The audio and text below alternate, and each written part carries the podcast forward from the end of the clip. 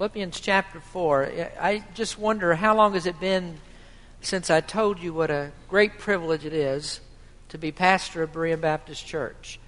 Now, as I come in looking at all the work that's done in Bible school, all of the very busy people who have taken off from jobs and to come here to help and work in Bible school, I just think it's a, a tremendous blessing to our church. It just says a whole lot about uh, what God is doing here, and we thank Him for that. And it's just a privilege to be able to preach the Word of God. It's a, a blessing to see people receive the truth of God's Word and really want to learn more. Uh, recently, I was speaking to a friend from Napa, and we were uh, talking for a few minutes, and he said, Well, how is your church doing? And usually, when a preacher asks you that question, what he means is, How many people do you have going to your church? And uh, really, when you ask how a church is doing, that's a question that should be geared towards the spiritual health of a church. How is the church doing spiritually? Well, this particular person wasn't a preacher, he was a layman. And so I took his question in the right way, and I said, Well, the church is doing remarkably well. There's a great spirit in our church. Uh, things are quite different than what they were a few years ago. There's a real interest in the Word of God. There's an interest in learning God's Word rather than focusing on things that are external. And the health of the church is really based on giving glory to God and living our lives for that purpose, rather than thinking, well, we're great spiritual people because we have this list of rules that we keep that other people don't keep. And as we look at this letter of Paul to the Philippians, I think this is one where Paul is evaluating the spiritual health of the church. And I mentioned before that this wasn't a real problem church like others that Paul dealt with. It's not the Corinthian church that was beset with all of those moral problems. It wasn't the church like the churches of Galatia that had doctrinal problems. It wasn't even like the church at Thessalonica who had to be reminded and straightened out on the doctrine of the second coming of Christ. Here's a church that really doesn't seem to have those kinds of problems. But this was a church that needed encouragement because it seems that they were prone to division. I don't think the divisive factors in this church were full blown yet, but they were blossoming. And so, what Paul does, he gently steers them away from division by speaking about unity of the faith and then teaching how that Christ was a servant, a condescending servant one who was willing to lower himself in order to serve others. And as a body of Christ, his church, when we learn to lower ourselves, that can solve a multitude of problems. Indeed, Jesus said that those who exalt themselves will be abased, and those who humble themselves will be exalted. And so when we come to this fourth chapter, it seems like division is the real intent of this letter. And I think you could say that as Paul is approaching that problem of division, that he sort of skirts the issue. Uh, in the very beginning, he's kind of going all around it to try to set us up for correction of the problem. And so he goes into a lot of doctrinal issues to finally get to the practical application of the letter. But that's necessary because whenever you have a problem in the church, it's usually not an isolated problem. There are tentacles that go out from a problem and they seem to grip and grasp just about everything that's going on in the church. And so, what Paul is doing here as he approaches chapter 4 and giving the doctrinal side and working up to the problem in the church, he's peeling away the tentacles of this problem. He's going to get down to the root of it, he's going to attack it uh, at the very body of it, but he's going about it in a particular certain way to do that. And so a church is healthy whenever you can get rid of all the disease portions that are there. Now, that's kind of where I decided to focus these two messages that we've entitled Stand for Something. Churches have a multitude of problems, and to root out those problems, you have to go into some very important areas and determine that we're not going to give up our position in these areas. So, Paul writes in Philippians chapter 4. We'll stand with me if you will we'll read this. Philippians chapter 4, verses 1 through 3. And we'll see a little bit of the problem cropping up here. Therefore, my brethren, dearly beloved and longed for, my joy and crown, so stand fast in the Lord, my dearly beloved. I beseech Euodias and beseech Syntyche that they be of the same mind in the Lord. And I entreat thee also, true yokefellow, help those women which labored with me in the gospel, with Clement also, and with other my fellow laborers, whose names are in the book of life. Let us pray. Heavenly Father, we thank you for our Wednesday night study. We thank you for those who've come out to hear the Word of God. And many of the folks here tonight have spent the day in Bible school. They've already been working in the church and we know people are tired, but Lord, we just thank you that there's a thirst, there's a hungering for your word, and we're just uh, so pleased to be able to deliver this to your people tonight. In Jesus' name we pray. Amen. You may be seated. So, Paul says in Philippians chapter 4 stand fast in the Lord. Now, there's one commentator who wrote this concerning standing fast. He says the practical outcome for the Christian is not so much to advance into battle as to stand. If we were writing the passage and were using Paul's image, we should most likely speak of invasion, marching, or conquest. But Paul does not do that. Instead, he speaks of standing. God does not tell us to march into battle or to conquer, in spite of our great hymn, Onward Christian Soldiers. He tells us to stand. And the implication of that command is that God has already done or is doing the conquering. We're only to hold the ground, He conquers. And I think that's a great assessment. There are some areas in which we have to stand. We can't waver in these, we can't shrink back from them, because if we do, we'll destroy the effectiveness of the church, and eventually we will destroy the life of the church. So we're looking at some areas in which we are to stand. And the last message, we looked at two of these areas. First of all, we're to stand for the Lord. And I contrasted the difference between standing in the Lord and standing for the Lord. We stand in the Lord, who gives us our strength for spiritual warfare. He's given us weapons like the shield of faith and the sword of the Spirit and we're to use those weapons because the ability to stand in the Lord doesn't come from us. Our ability to persevere in the Lord is not by our own strength. We stand in Him because this is the Lord doing this for us. This is God working in us. But we're also to stand for the Lord. And that is just as essential as standing in the Lord. Now, we have this argument about synergistic and monergistic salvation. And even though we do believe that regeneration is monergistic, we ought not ever to think that there are absolutely no parts of salvation that are not synergistic. This is the synergistic part of our salvation. This is where God expects us to go to work. This is something that requires our activity. And so we don't passively stand for the Lord. We have to be in action. Now, there are two essential areas for standing for the Lord. One is to stand for his deity, and the other is to stand for his authority. The deity of Christ is attacked by cults, and even in some degree, it's attacked by those who claim to be Orthodox Christians. But we have to stand firmly on this doctrine. We can't waver that Christ is co equal, he's co eternal with the Father. We stand firmly on Trinitarian doctrine that says that Father, Son, and Holy Ghost are one and they're equal in power and authority. And when you begin to undermine the deity of Christ by denying those doctrines, then you will by necessity undermine the authority of Christ. But God in the Bible is Jesus Christ, and He's been given all power and authority in heaven and earth. We've been studying that great passage in Matthew chapter 5, verses 17 through 20. And we pointed out there that Jesus exalted the Scripture. And whenever the Word of God says that Jesus Christ is the living Word, then what that does, it equates biblical authority with Christ's authority. And then we also discuss that we are to stand with the leader. We find this in verse number three when Paul calls these Christians in Philippi those who labored with me. They stood with him, they supported his work as a minister of the gospel. And I believe the Bible does teach that a pastor is to be a co laborer with the people, he's to be a fellow worker with the membership of the church. But that doesn't negate the obligation of the people to respect the leadership of the pastor. So, how do you stand with the leader? Well, we discussed that. Uh, one of the things that you do is you pray for him. And there's no one who's more acutely aware of the need of prayer than the pastor. The pastor is the one who's at the forefront of Satan's attacks. And if the spiritual leader is torn down, then the people can very quickly follow behind.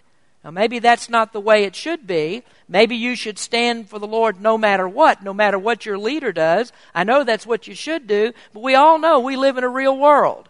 And what usually happens when a leader falls is he takes people with him. And so you have to be sure that you keep the leader strong by praying for him. How can you stand with your leader? You can also protect him. Don't let accusations fly around without being answered. Whenever somebody says something bad about the pastor, then you stand up for him. You defend him. And if he's teaching you the Word of God, you don't let the naysayers feast on your pastor.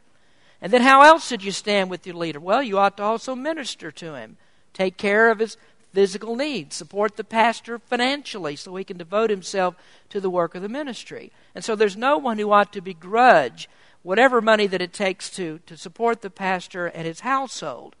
Recently, there was one of the members of the church that, that, that phoned me up and he said, I'd like to take you out to lunch. And he said, Would you meet me at a certain, certain place? I, I rarely turn down food, and so I said, Sure, I'll, I'll meet you there. And after we were finished eating, I thanked him for the lunch. And then he said to me, He says, Well, you just have to do this for the one who teaches you the Word of God. Now, folks, you don't know how far just how far that kind of thing goes. Just a small thing like that, just a word of encouragement, just kind words, that really helps a pastor out. That helps the minister. But I want to move on now and talk about two more aspects of how we need to stand. I think we can draw a couple of more inferences from these three verses. Now, thirdly, thirdly, a stand for the faith. Now, most of you know me very well. And you know that I can't go very long preaching on these kinds of things without telling you how Christians need to stand for the faith. We live in a compromising world. We live in a time when successful ministries are gauged not by what you believe, but by how many people that you can bring in. I mean, no matter how you do it, as long as you can pack the pews, that's what counts. Packing the pews, you know, that's, that's the goal of the uh, church growth movement. And I'm getting emails and mailers all the time of people want to tell me how we can grow the church. And I notice as I read those things that there's none of them that talks about preaching the Word of God. They don't talk about exposition of Scripture. Uh, they don't talk about faithfulness to the Bible. What they talk about is campaigns and they talk about gimmicks and marketing. You know, I've never seen in the Scriptures that the way that we are to grow a church is in any other way but by preaching the gospel of Christ. Paul does not say, grow your church by improving your music program. And he doesn't say, grow your church by starting an AA program in your church. And God doesn't say that uh, the focus of growing your church ought to be a Christian school. Now, that's a good thing, but that's not how you grow a church. You grow a church by paying attention and teaching the Word of God. And if that's not the focus of the way we grow the church, then we're growing weeds and not wheat. Here's what Paul said to Timothy Preach the Word, be instant, in season, out of season, reprove, rebuke, exhort with all long suffering and doctrine. Now, let me camp right on that one for just a minute. What do we do? Well, we stand for the defense of doctrine. Now, some people just get a puzzled look on their face when you start talking about doctrine. What do you mean we need to stand for doctrine? Because those are the kind of people that are all about stained glass windows and, and chandeliers. Some of them like organs, and some like guitars and drums. Some like socials. Some like the atmosphere. Some like the aesthetics of church. And if you can get all those things right for them, then they'll come to your church. But how many people join a church because they want to know what you believe? What is your doctrine? Now, I remember when I first came to Berean Baptist that uh, I sat in the pew and I listened and I heard the messages. And I decided, well, I, would like to know a little bit more about this church before I join it. So at that time, of course, Pastor Cregan was here, and, and so I set up a meeting with him. And I don't know what he was expecting. But when I went into the office, we sat down, and I came with a list of doctrines. And I said, What do you believe about this? And what do you believe about this? And what about that doctrine? Where do you stand on all these Bible doctrines? And he had sort of a shocked look on his face because as a pastor, we don't often get those kinds of questions. People don't often come in the office and want to know about your doctrine. And whenever I talk to people who've made a decision against coming to Berean Baptist Church, rarely have I met any that say, Well, I evaluated your doctrine and I just figure you're not teaching the truth. Doctrine was never the consideration. They were looking for something else. Now, what I'm telling you is that Berean is never going to try and fix anything at the expense of doctrine. Doctrine matters to me. And I'm not going to conduct a Sunday morning forum class where people ask questions and, and I say, well, that's what you think. Doesn't matter. It's all relative anyway. No, the Bible is a book of doctrine. If there's anything that I want to know, is what is the Bible's doctrine? What is the Bible teaching? What is it saying to me? What is the implications of it? How does this statement fit with that statement?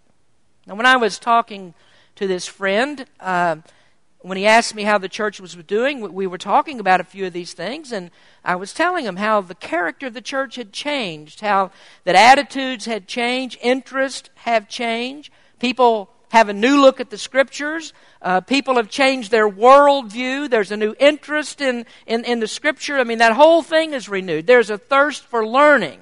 And you know where I laid all of that? I laid it at the feet of doctrine. Teaching doctrine.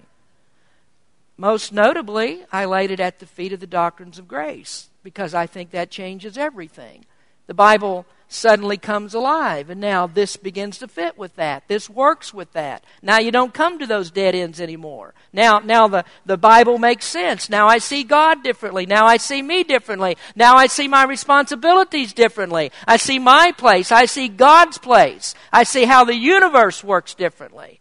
It's a whole different coloration when it comes when you understand how God is sovereign and you understand the doctrines of grace. And so when we were discussing this, he, he said to me, he says, Well, since I came to understand this, and he had a background like many of you have had, and he said, Since I came to understand this, he said, I find God's sovereign work on nearly every page of the Bible. Folks, doctrine matters. What you believe about the Bible matters. I've told you before that that we have the name Baptist out there on the sign for one purpose. It defines us doctrinally. That's why you put those things out there, because there's a difference in doctrine. Now, admittedly, you have to look beyond the name on the sign anymore, and you have to dig a little bit deeper to see what the doctrine of the church really is. But you know, it didn't used to be that way. There used to be a time when a church put uh, Baptist on the sign out there that nearly every Baptist church in America believed exactly what we're teaching in Berean Baptist Church today. Every Baptist church was holding to the same doctrine that I'm teaching you now. And that's just not me saying that. Pick up your history book and read the historic Baptist confessions of faith in America and see what you come up with. But that's not true anymore. Why isn't it true? Because somehow, somewhere, churches stopped standing for the faith. The old doctrine started to be replaced with new church doctrine, and uh, so you have what we have today. Let me read something to you that was printed recently in a Baptist magazine. The author says this Recently, a gentleman took issue with an article I wrote on the subject of Calvinism. In the course of our discussion, I said, Look, smarter people than us have debated this issue for years without convincing the other side. It seems that a lot of time is spent on the internet and in blogs criticizing and arguing. I just wish we would take all this energy and instead of arguing about it, just go and try to win someone to Christ. Now that sounds really good on the surface, but all it is is a statement that says doctrine doesn't really matter. Let's just go out there. Let's don't worry about whether we're standing on the truth. Let's don't worry about what's really behind the doctrine of salvation. Let's just stop arguing about it all and we'll just say doctrine's not really all that important. Now, what's happened to us is that around the beginning of the 20th century, Baptists start, uh, stopped arguing about doctrine. They stopped arguing about the sovereignty of God and salvation. And then you came up with this mishmash of decisional re- regeneration and the psychology of salvation. Now, regeneration is not about psychology and philosophy. Salvation is not an appeal to man's intellect. It's a change of mind that's been affected by God to enable a man to believe. Now, folks, that is historic Baptist doctrine. I'd love to change the sign out front that say, Berean Baptist Church, a historical Baptist church. Now, I'm telling you to do is we need to stand for the right doctrine. Keep on standing on it. Don't move the ancient landmarks. If Jesus taught it, if Paul taught it, if John and Peter taught it, then I want to teach it too. I want to stand on it. And believe me, folks, I'm going to argue for it as long as it takes. We'll just keep arguing it. Now, you understand why I feel so blessed to be the pastor of Berean Baptist Church, because many of you have said, well, if that's what the Bible teaches, then I want to know about it. Let's learn about it. So stand for the defense of doctrine. Now, along those lines, stand for the defeat of the devil. Now, some of you would say, well, what a trite statement that is. What do you mean, stand for the defeat of the devil? Doesn't everybody stand for the defeat of the devil? That's what churches are doing, aren't they? They want to defeat the devil. We're all doing the same thing. Well, listen to some preaching and see how much emphasis there is put on Satan. Most people that go to church today don't even realize or they're not even convinced that there's a personal devil. You see, when there's no preaching about sin, there's no preaching about hell, then the devil kind of slides out the window with that. And so when people begin to teach Genesis chapter 3, it becomes a metaphor. The metaphor is not that man fell in the garden and, and he was tempted by Satan and all of those things. What that really is, is just to tell us how we ought to be good, and we need to listen to good influences. And so the devil becomes a caricature to many people. He's a little joke. He's a figment of the imagination. God just sort of throws him into the Bible for a little comic relief because he's the guy, you know, runs around with the red suit and the pointed tail and the pitchfork and all of that. And so when people come to that place, what happens is Satan has finally won. And so when you ask the question, who doesn't want to defeat the devil? Well, the answer is nobody's going to try to defeat something that doesn't exist. Now, I preached a whole series of messages from Ephesians chapter 6 on the wiles of the devil. There's a spiritual war that's warfare that's taking place all around us. And in many churches, the battle's already over, and there's no debate about who won. Now, I don't mean that God's been defeated, but if you just go back to the book of Genesis and read the story there, the Garden of Eden, you discover Satan became the usurper of God's authority. And all of these churches really have just been a part of Satan's system ever since. Then I heard a complaint the other day. I have a complaint department. It's underneath my desk, and, it, and I throw the complaints in there. But I heard a complaint the other day, and uh, this person said, Well, Pastor Smith says too much about what other people believe. I ought not really say anything because uh, about what other t- churches teach. Don't say anything about that. Folks, listen, fighting the devil means that you have to fight him on his front. Jesus and the apostles did that. WWJD. Let me tell you what WWJD when the scribes and the Pharisees were sitting over there in the synagogues and they were preaching all the virtues about their self righteous religion, what did Jesus do? Well, he didn't say, Well, I don't want to talk about what they're doing over there in the synagogue. I mean, I don't want to badmouth the scribes and the Pharisees. They've got their beliefs, we got our beliefs, and so let's just live and let live. Don't argue and fight. Don't argue over these things. Don't blog about it, certainly not. No, Jesus told a whole multitude of people that had been to those synagogues, and they knew what Rabbi Levi was saying, and they knew what Rabbi Johnson was saying, and Rabbi Osteen was saying, and Rabbi Benedict number 16. They, they knew what they were all saying. And, and he said to them, he said, unless your righteousness exceeds the righteousness of the scribes and Pharisees, you shall in no case enter the kingdom of heaven. Now, what was Jesus doing? He was naming the names. He was hitting the perversions of the devil head on, fighting the devil right on his own front. You see, you have to confront error, and you do that by exposing the error. Part of teaching you the truth is telling you what you need to stay away from. Now, folks, here's what happened. In the, in the very earliest part of church history, there, there was error that started to creep into the church. And those errors were combated and they were defeated. And that's why we have truth today. Our forefathers, friends, did argue. They did debate the scriptures. And it didn't make any difference how many people said otherwise, and how many people have been arguing about it, and how much time it took. They argued the scriptures. And the, because they did, because they confronted those heresies, we have truth today. And if they hadn't done it, we wouldn't have truth and we wouldn't have churches preaching the truth. So I'm not going to stop exposing the doctrine of Mormons and Jehovah Witnesses and Roman Catholics and even Baptists if I have to. Folks, stand for something. Stand for the Lord, stand with your leader, and stand for the faith. Fight the devil on all fronts. Now, let me calm down a little bit. We got a little bit more here. There's another aspect of standing that I think you need to hear about here. There was a problem of division creeping into the church. And so, this is why Paul says in verse number two I beseech Euodias and beseech Syntyche that they be of the same mind in the Lord. Now, I'm just going to briefly touch on this part of it tonight because I've got a couple of messages that are coming up dealing with this, this, this very issue of division in the church and getting along with one another. But here are two ladies that have a problem with each other. So, fourthly, stand with your fellows. Division has the potential to crumble a church from within. Now, sometimes we think that what we do is we just fight the devil on the outside. But we find that really most of the time we're fighting the devil on the inside. More often, we've got to fight him right here. Jesus said, Every kingdom divided against itself is brought to desolation, and every city or house divided against itself shall not stand. The official motto of the state of Kentucky is United we stand, divided we fall.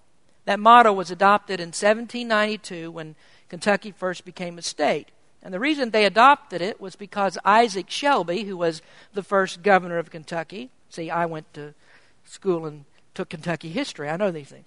So, Isaac Shelby, who was the first governor of Kentucky, fought in the Revolutionary War. And he knew what would happen if the colonies were divided.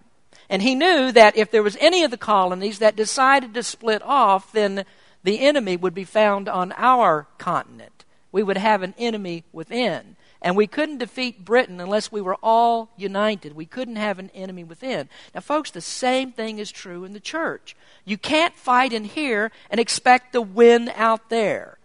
Now, let me give you two thoughts very quickly and then we'll be through. First, don't form factions.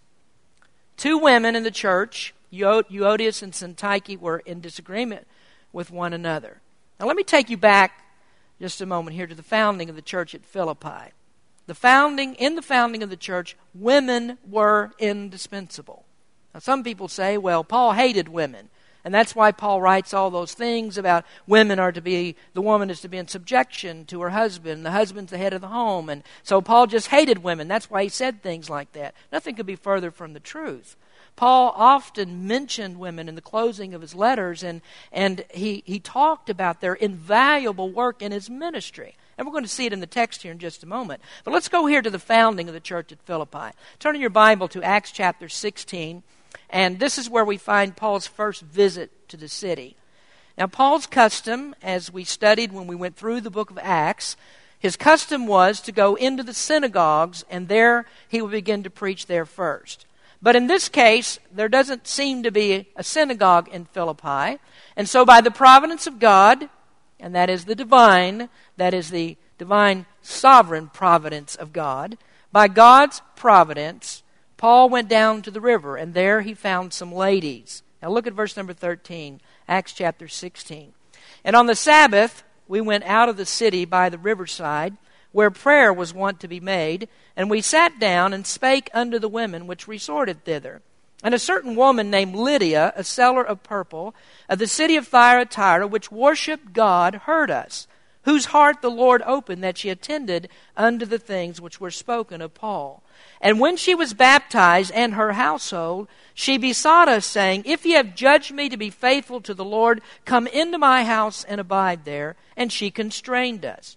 Now, here is a church that started with women. There was a group of them that had gathered together to pray, and Paul just went and joined their prayer group. And when he did, he started to preach the gospel to them. Lydia, in particular, was saved, and so she became the seed of this church. Now, I'm not going to go on reading from here, but you can read it a little bit later. The next person was a damsel. There was a young girl who was possessed with the devil, and then Paul cast that devil out of her. And I don't have any doubt that she was saved. And so I think that she became a part of this church. So here you have these two women, and possibly more because of that encounter that's at the river. And you go on reading a little bit further, and the next conversion in Philippi is the Philippian jailer and his family. So there you have his wife. and she gets saved. So what you have here, the beginnings of the church, is with mostly with women. So women are integral to this church. And we find this out in our text verses. Paul said that these particular women labored with him in the gospel. So here are two women that took part in bringing others to Christ, and they were working together to do it. But then there was something that happened between them. The problem became bigger than winning souls to Christ and growing the church. And so their selfishness over this problem that they had with one another, the argument that they had, began to hinder the work of the church. So now you can see why that Paul says in Philippians chapter 2 and verse number 3, let nothing be done through strife or vainglory, but in lowliness of mind let each esteem other better than themselves. Then after that, Paul goes into that uh, great discourse about the condescension of Christ and then his subsequent exaltation. Now the impetus for all of that is the division that's building in this church. Now Paul is dealing with it substantially I mean, he, he's dealing with it gently, but substantially by going into this marvelous church doctrine. And so he's teaching the people stop forming factions. The cause of the gospel is bigger than any one of us. And, folks, it's bigger than the sum total of us. So we can't have factions in the church. And that's what I want you to see first. When you factionalize the church, when you whisper and backbite, and you have all these little rifts that are going on, you cannot build the house of God. So, how do you grow a church? You grow with the gospel of Christ, and you grow it with the testimony of Christ. And if people cannot see Christ's likeness in you, then you stop the gospel dead in its tracks. And so in chapter 2, Paul goes on and he says, Let this mind be in you, which was also in Christ Jesus. And all of that is about putting yourself aside, working together for the common good. United we stand, divided we fall. And if you ever think that you must win the argument because somehow you feel slighted, that is simply a selfish attitude. It's exalting self, and it's not going to help the church. Now, Paul uses an interesting word in the third verse. He says, yoke fellow.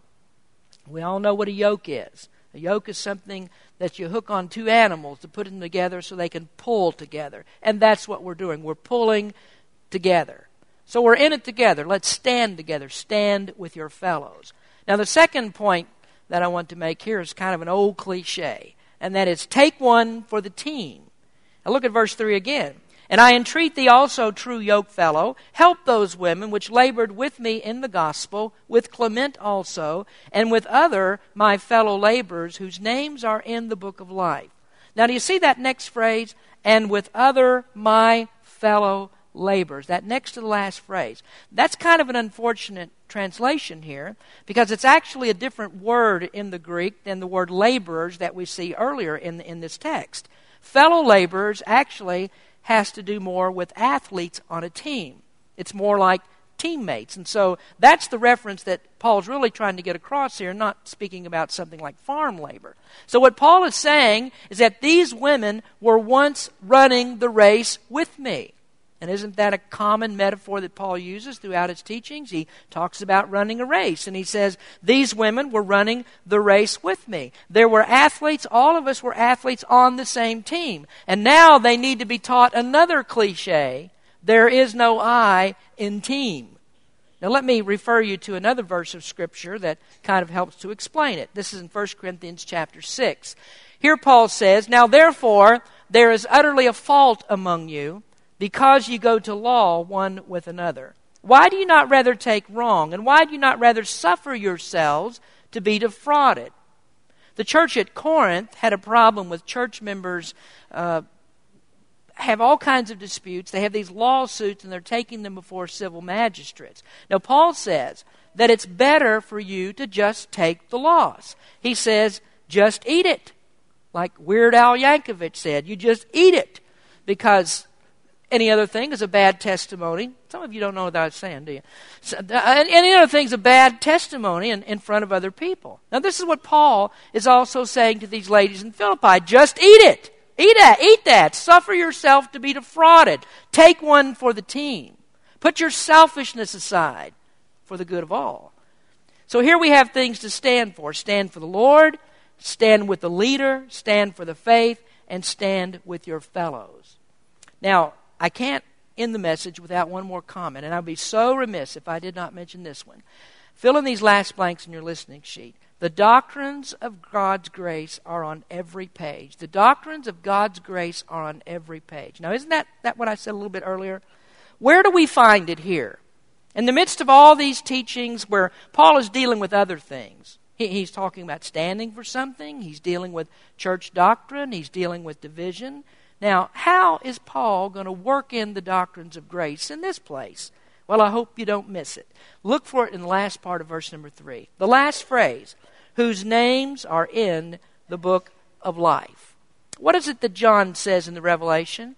You can look it up later, but in the 17th uh, chapter, verse number 8, he tells us when the names were written. It was before the foundation of the world. Folks, this stuff is too good for me to make up. I mean, this, this, this is everywhere. Well, some people say, well, you know, when you get saved, that's when God writes your name in the book of life. You've kind of caught, you've surprised him a little bit, you know. You, he didn't realize that was going to happen, so when you got saved, you wrote your name in the book of life. I've just listened to a preacher today on television who said that very thing. You get saved, and the angels write your name in the book of life. And we used to sing that song, There's a New Name Written Down in Glory. There aren't any new names written down in glory. The names have been there since the foundation of the world. They're the old names, and the same old names that have always been there. They're the names of people that Christ died to save. God knows it all. They're all there.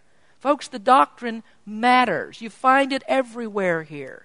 Now, the last phrase makes a whole lot of sense, doesn't it? It should to us now, because that's Jesus' doctrine, that's Paul's doctrine, and that's my doctrine too. And I hope it's yours because that's what the Bible teaches. Let's pray. Heavenly Father, we thank you for the opportunity we've had to be in your house tonight and to talk about your word. Lord, we do pray about this serious problem of divisions and factions in churches. And we know, Lord, we can't do your work if we fight on the inside. So we have to have a unified front. We have to be determined that we're going to stand up for your word, stand for our doctrine, and then keep things pure in here so we can affect the world that's out there. Bless our people, Lord. We thank you for their interest in your word, for being here tonight to hear it preached. And Lord, just bless each one through the message tonight. In Jesus' name we pray. Amen.